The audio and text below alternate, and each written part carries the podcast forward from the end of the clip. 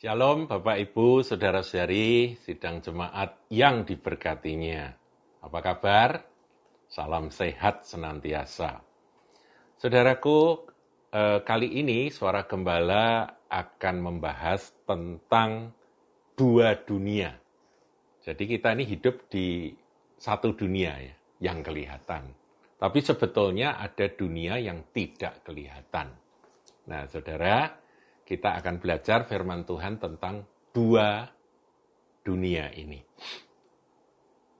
Dua alam, saudaraku ya.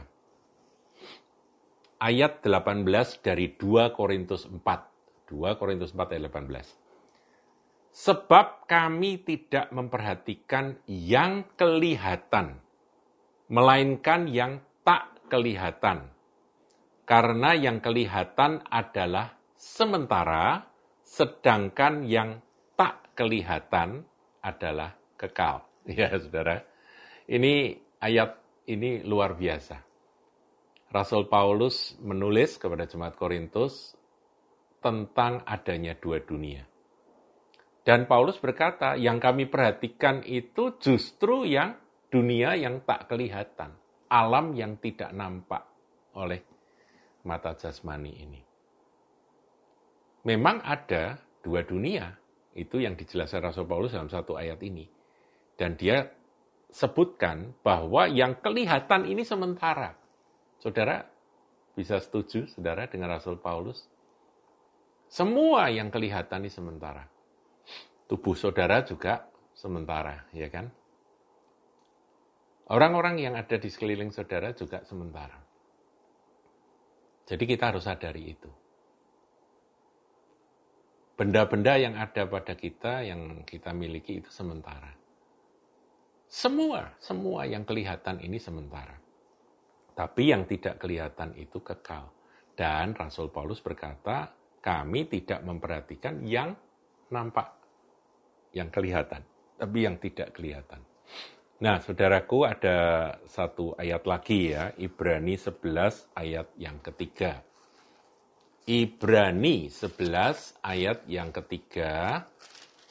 Ini Ibrani 11 tentang iman ya saudaraku ya. Nah ayat yang ketiga berbunyi demikian. Karena iman kita mengerti bahwa alam semesta, alam ini telah dijadikan oleh firman Allah. Sehingga apa yang kita lihat telah terjadi dari apa yang tidak dapat kita lihat. Jadi apa yang kelihatan itu asalnya dari yang tidak kelihatan atau dijadikan dari yang tidak kelihatan. Nah kita punya iman memahami akan hal itu bahwa oleh firman eh, dunia yang kelihatan ini diciptakan dari yang tidak kelihatan. Nah, saudara, dengan demikian kita ada kon, ada ini ya kesimpulan ya. Kalau saya daftar kesimpulannya begini. Yang tidak kelihatan itu adalah alam surgawi. Alam surgawi yang sifatnya kekal. Yang tidak kelihatan ya, surgawi, kekal. Dan saudara harus tahu, tak terbatas.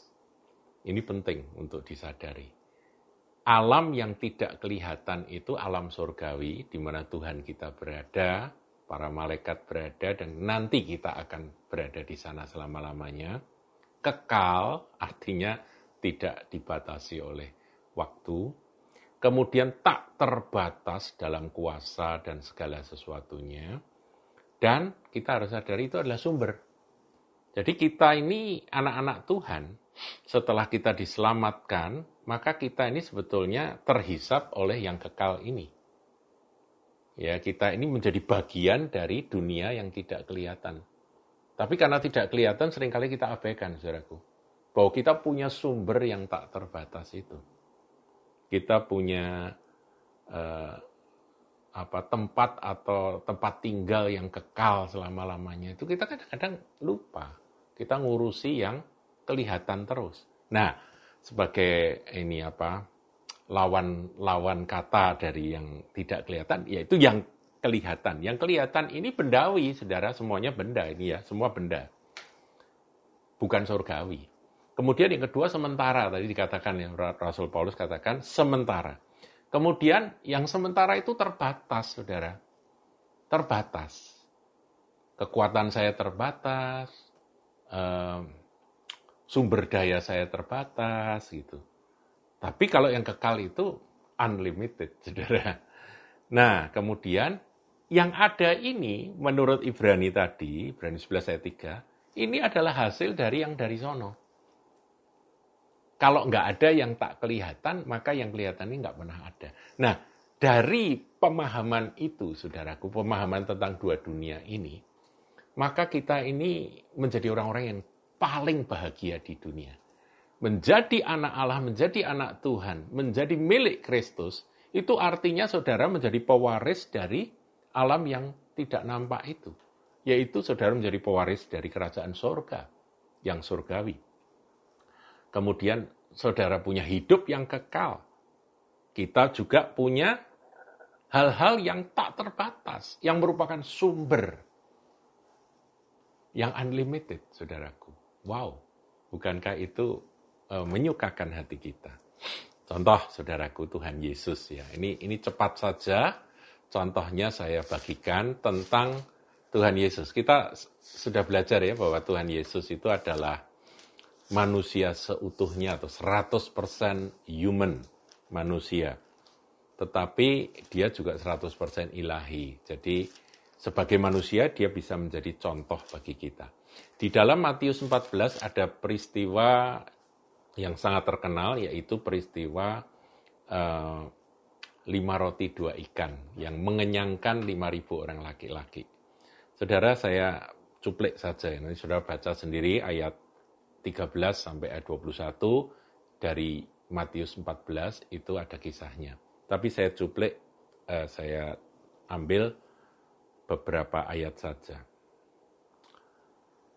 Ayat 16. Tetapi Yesus berkata kepada mereka, tidak perlu mereka pergi, kamu harus memberi mereka makan. saya masih ingat ya bahwa kita ini yang harus memberi mereka makan. Ingat akan mimpi saya dulu, saudara. Nanti lain waktu saya akan ceritakan. Kemudian ayat 17, jawab mereka, yang ada pada kami di sini hanya lima roti dan dua ikan. Jadi, yang ada pada kami hanya lima roti dua ikan. Pertanyaan saya terbatas atau tidak, saudaraku? Terbatas, ya. Dan juga tidak kekal. Karena apa? roti itu bisa busuk, saudaraku, bisa rusak ya. Kalau dimakan bisa habis. Terbatas, sementara, bendawi, yaitu lima roti dua ikan itu, saudaraku. Tapi itu kebutuhan, ya kan? Saudara butuh duit atau enggak? Butuh kan? Saudara butuh makan enggak? Butuh. Tapi itu sementara semua harus kita sadari. Nah, di bumi ini juga ada sumber, tapi sumbernya terbatas, saudara. Kalau kita tahu ada sumber yang tak terbatas, maka kita menjadi orang yang terbahagia di dunia. Yesus berkata, bawalah kemari kepadaku. Wow, kalau yang ter, terbatas itu kita bawa pada Tuhan Yesus, kita akan lihat bagaimana Tuhan akan mengubahnya menjadi unlimited atau tak terbatas. Ayat 19, lalu disuruhnya orang banyak itu duduk di rumput dan setelah diambilnya lima roti dan dua ikan itu, yang terbatas itu, Yesus menengadah ke langit. Nah, kata menengadah ke langit, saudara garis bawahi. Kira-kira Tuhan Yesus pada waktu itu lihat apa? Oh, langit biru indah sekali. Apa kira-kira begitu? Oh, ada mega-mega di sana, mega putih, mega mendung di sana. Apakah itu yang dilihat oleh Tuhan? Tidak, saudaraku. Tadi Rasul Paulus berkata ada dua dunia yang kelihatan dan tidak kelihatan. Tuhan ada di bumi ini sebagai manusia, tetapi Dia memandang kepada dunia yang tidak kelihatan. Yesus menengadah ke langit, saya tambah ya. Dia memandang kepada sumber tak terbatas, memandang yang kekal, memandang kepada surga. Dan mengucap berkat lalu memecah-mecahkan roti itu dan memberikannya kepada murid-muridnya. Dan lalu murid-muridnya membagi-bagikannya kepada orang banyak dan mereka semua makan sampai kenyang, kemudian orang mengumpulkan potongan-potongan roti yang sisa, 12 bakul penuh. Yang ikut makan kira-kira 5.000 laki-laki, tidak termasuk perempuan dan anak-anak. Jadi saudaraku, kuncinya itu sadar bahwa ada sumber tak terbatas, sadar bahwa ada dunia tidak nampak, yang kekal, dan kita ini sebetulnya punya akses ke sana.